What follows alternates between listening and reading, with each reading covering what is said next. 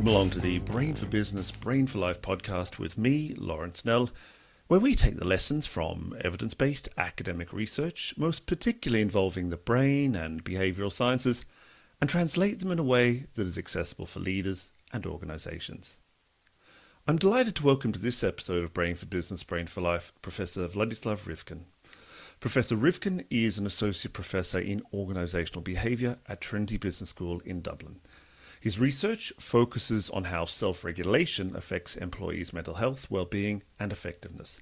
It has been published in high impact academic journals such as the Journal of Applied Psychology and the Journal of Occupational Health Psychology.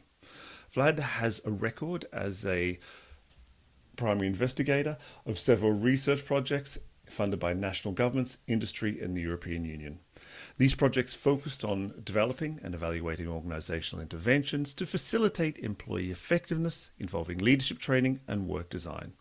He is currently the principal investigator of the Diversity Innovation Support Scheme for SMEs, a project funded by the European Union's Horizon 2020 program. Wlad, you are very welcome. Thank you very much for having me, Lawrence. On Brain for Business, previously, we, we've talked about the impact of the pandemic on productivity. But, but in a recent article, you and colleagues take a different approach, and you've considered the potential impact that a return to office based work will have, most particularly on productivity. So, perhaps to start with, what do you feel has, in a general sense, been the impact of the pandemic on productivity? Yeah, I think I think it's it's a little bit split in two. I would say. I mean, from from from my impression, uh, in some industries, some some businesses have, have thrived a lot throughout the pandemic, uh, whereas other businesses, as, as we obviously know, so so there is a lot of, of discussions about, about the hospitality industry, about about the uh, tourism and travel industry have been heavily hit, uh, and I think the, this is this at least from my view, paints quite quite a two-sided picture where, where some businesses could adapt very well and, and we know from from uh, other studies that for example those businesses who have moved into the digital world er- early on who have been ready uh, to basically work in a more digital way, remote way, whether it's selling uh, digitally, where, whether it's remote working um, in terms of, of, of handling day to day businesses, they were much better prepared for coping with the pandemic than, than uh, what we would call traditional industries. So, so that's in general my, my impression. So, so some businesses have taken a heavy hit, others have actually uh, not lost productivity at all and, and, and probably even gained productivity. And so, how then would we measure and evaluate that? I mean, when we talk about, you know, some have taken hits, some have, have, have not necessarily suffered. What are the key measures of productivity that you would look for in, in terms of the research you've undertaken? So, so essentially, our research looks at individual level productivity. So, so before that, I, I have talked about about businesses or, or maybe sectors or industries in general. Uh, but but we can see the same essentially for individuals. Uh, and and I mean just just from my personal experience, I, I, I have heard from from colleagues who are extremely busy, who have to cope with a lot of demands during the pandemic. And then then other colleagues for them the pandemic has has basically uh, caused them to unwind to recover. So so so the, the stress levels uh, went down considerably if we look at individual productivity uh, what we mostly use are self-reported productivity measures so for example we ask employees uh, about their work engagement, so how engaged they were in their work, how vigorous they were when working, how dedicated they were uh, to their work over a certain time period. We ask them about task performance, so so uh, to which degree they were able to fulfill their work tasks, whether they were able to fulfill their daily duties uh, corresponding with the expectations of their organization. We look at citizenship behavior, which is essentially behaviors which go beyond your core professional tasks, such as, for example, helping colleagues, supporting uh, colleagues uh, at work, uh, introducing new colleagues to tasks, uh, and so on. Uh, but we look also on the other side of things, uh, such as procrastination and counterproductive behaviors. So, so behaviors uh, which are basically uh, which are harming um, organizational productivity, such as, for example, slacking off during work, doing your private business when when you're at work. I don't know uh, I earlier, before the pandemic, always talked about planning your holidays or something, but, but I think currently this is not the best example. But for example, doing the Amazon shopping and so on. And, and while we started out of measuring uh, these types of individual productivity over longer time periods in, in cross-sectional studies, what we moved into now are so-called experience sampling studies. So actually we look at very situational uh, productivity measures uh, over days essentially.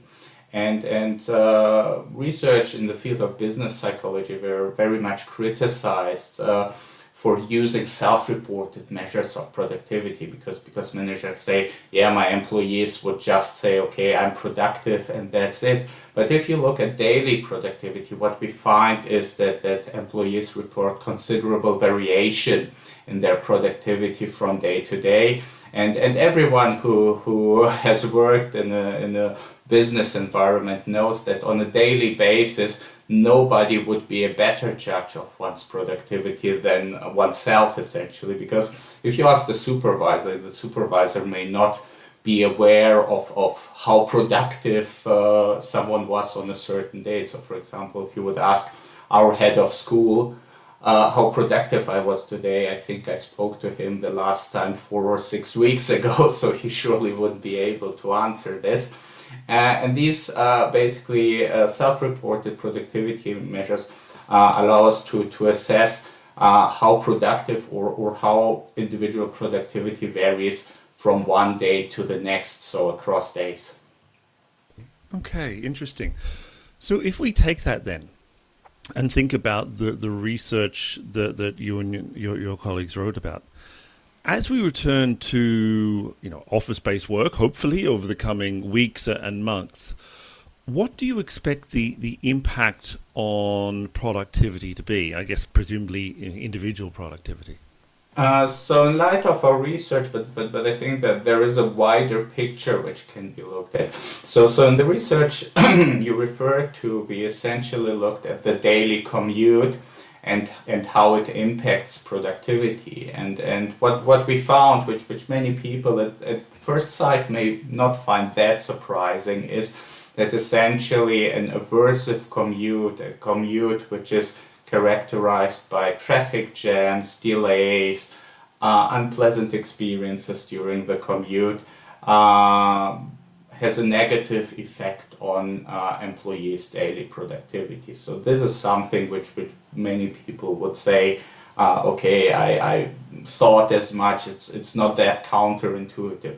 What, what we found, however, and, and this is probably the more interesting part of our research, is uh, the role of self-regulation or self-control in this relationship. So what we found is essentially why do, are people less productive because uh, or due to an aversive morning commute. And, and the reason or, or one explanation for this is that basically the morning commute uh, requires employees to exert self-control.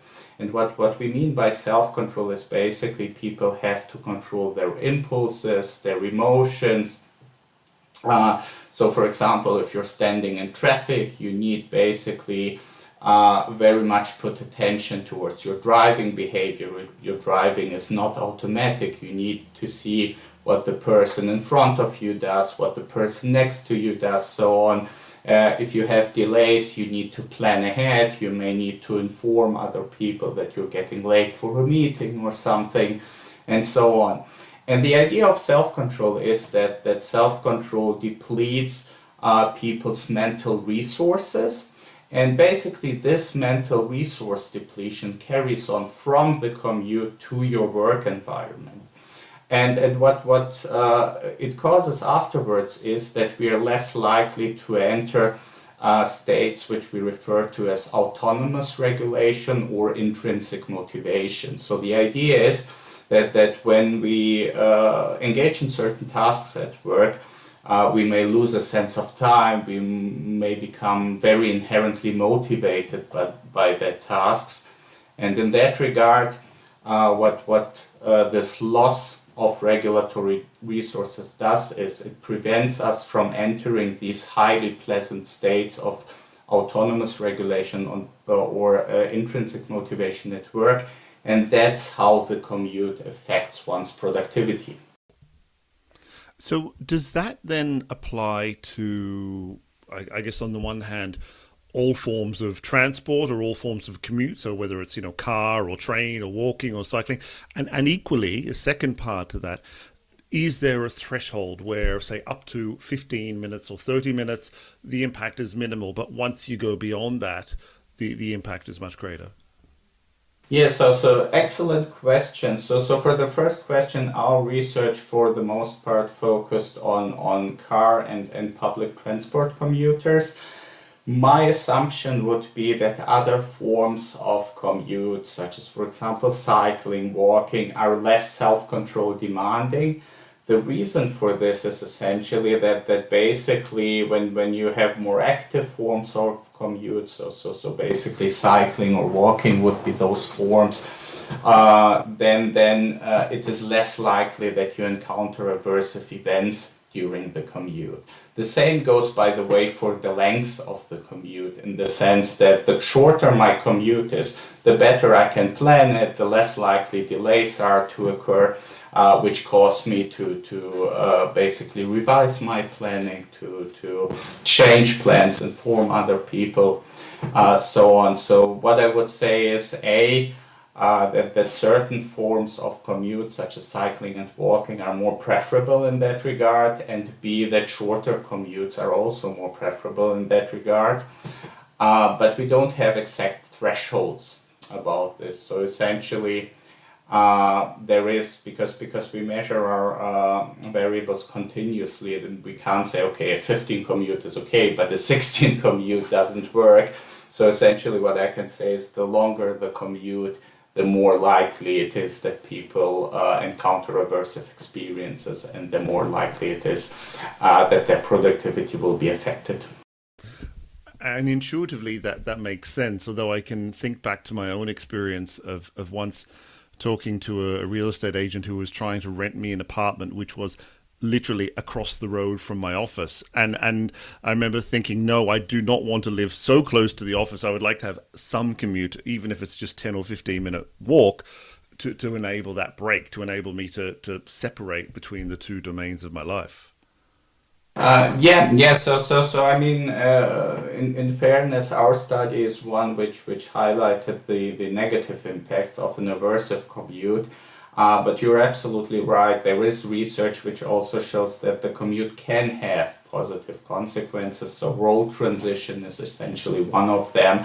Uh, so so we can use the commute to transit from our home work, home role to our work role, or vice versa. On the way home, we can use the commute to detach to create boundaries between work and home. Uh, I mean, the question there is whether whether I mean, I mean, in that regard, the commute is is a necessary uh, condition for that, uh, because we may imagine that role transitions can also occur differently. So you may work, uh, do a walk around your house. You may you may just just do some exercise. You may uh, engage in rituals to transition from home to work or vice versa. Uh, I mean, obviously, the commute is not only bad uh, but uh, on the other hand, it's uh, basically we adapted to it because for, for many it was a necessary occurrence. Yeah, absolutely. And and given that, as you said, it is for many a necessary occurrence, and, and equally for many people, there may not be a huge choice about the form of the commute, whether it's walking, cycling, driving, train, public transport, whatever. Are, are there any steps that you feel individuals can take to either mitigate or perhaps manage the, the, the more negative impacts of, of, the commute on, on productivity? Uh, yes, so so we looked at two factors. Essentially, one one factor is work demands, and we looked at so-called self-control demands. Uh, and what we found is that that basically, if people can avoid further self-control demands when arriving at work after an aversive commute, then this already has protective effects. So essentially, uh, we, what you shouldn't do when you have a bad commute is basically then start your workday by engaging with a very difficult, challenging customer or tackling the, the most challenging task you have. So essentially, the idea would be uh, or, or ideally uh, employees could, could give themselves the opportunity to recover resources uh, once arriving at work, so, so taking a break, uh, maybe chatting with a nice colleague, so on and so forth. Uh, obviously, uh, the practical implications of these of this are a little bit constrained because obviously, if you have an aversive commute, you come late to work. Uh, then having a chat with a colleague may not like like appear as the best solution. But the idea is maybe to start with tasks that you are very familiar with uh, and where you don't need any self-control to do them. So, so, so routine tasks, automated tasks would be the preferable way once you arrive at, at work. The other factor we looked at is, is basic need satisfaction. And the idea of this factor is that, that at work, the satisfaction of different psychological needs uh, can basically uh, facilitate intrinsic motivation or autonomous regulation. And these needs are the need for autonomy, uh, competence, and relatedness. And in that regard, uh, if, if I can satisfy, or if my manager or my organization can satisfy these uh, basic needs for me at work by giving me the autonomy or sufficient autonomy to do my tasks, by uh, giving me tasks that I feel competent at, or training me to tackle challenging work tasks on my own. And if I work in a team where I feel related to others, this is another factor which can alleviate the harmful impact of the of the morning commute. And it makes sense given times. I remember seeing people come into an office after a long commute, and the first thing they wanted to do was maybe grab a close colleague who a friend say and, and go get a coffee and and just spend a few moments just kind of decompressing catching up on the news but in a more social and relaxed way before hitting the heavy tasks yes yes exactly that's that's the the general idea behind it yeah so, what, what about then from an organizational perspective? Um, if, if organizations, particularly as the pandemic hopefully comes to uh, to some kind of close over the coming months, what, what steps can they perhaps take to, to again to mitigate or to, or to manage this sort of uh, process and the implications of it? I mean, I mean, one point we, we, we have realized during the pandemic is is is there really a need to be uh, for people to be in the office all the time? And and, and probably for many uh, employees there is no need. I mean i can fully understand that that a nurse can't do uh, his or her job from home. Uh, i mean that's that's i don't think that these are the professions in question uh, but i think in many professions where where uh, organizational culture certain understandings of, of uh, working from home uh, have dominated policies in terms of, of full on office, fixed work times, and so on.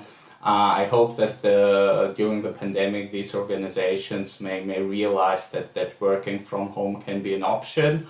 I, I emphasize that, that uh, I don't say that, that organizations should adapt to work from home and then sell their, their offices at city centers and, and just, just move, move all em- employees uh, outside of these offices. But I think giving uh, employees the flexibility, the autonomy to, to choose on which days they go to work and on which days they may be better off at home is, is one aspect which, which organizations could do uh, to prevent the harmful consequences of, of the commute. The same goes for flexible time arrangements. So if I need to arrive at, at work let's say at 8.30 9 a.m then then i'm more likely to be stuck in traffic if i have the flexibility maybe to come into work at 10 or 11 or 7 a.m depending on personal preferences then obviously i can uh, basically design my commute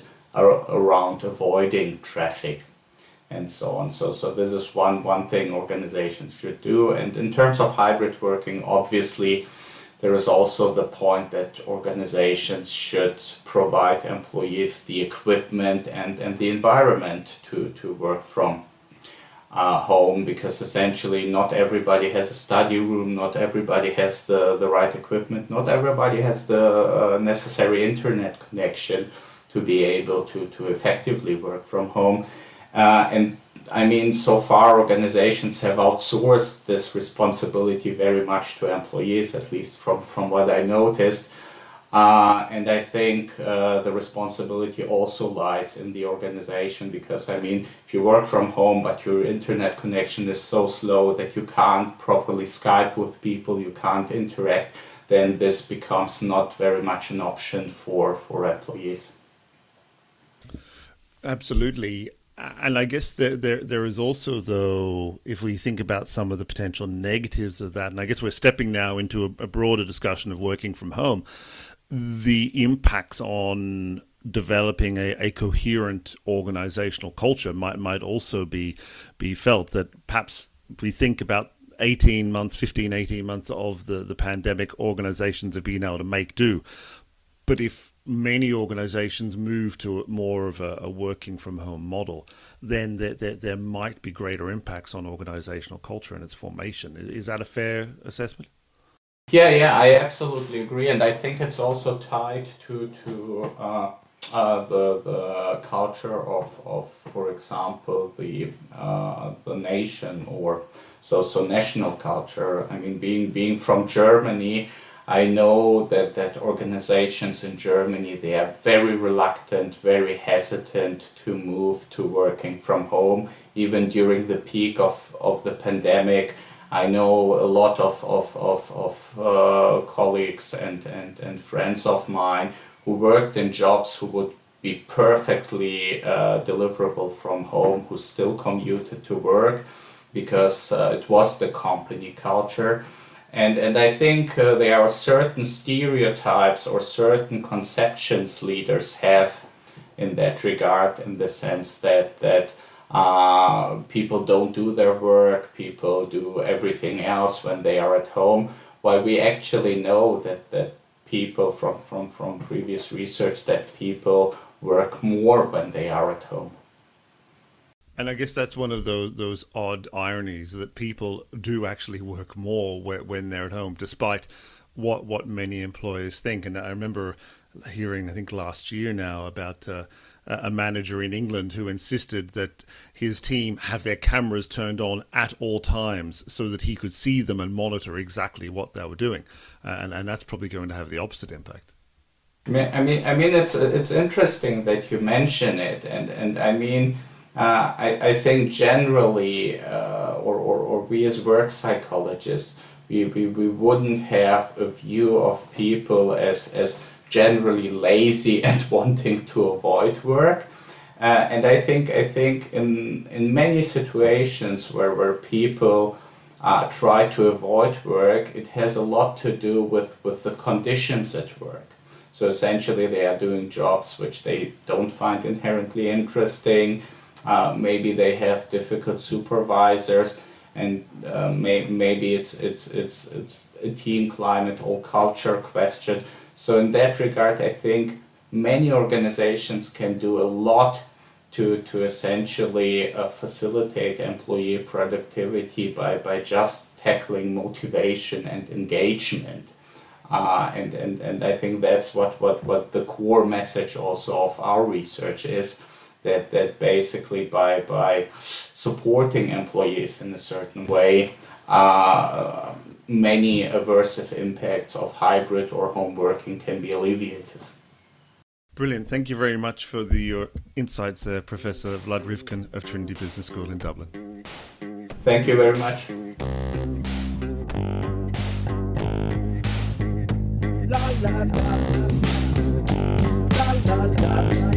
La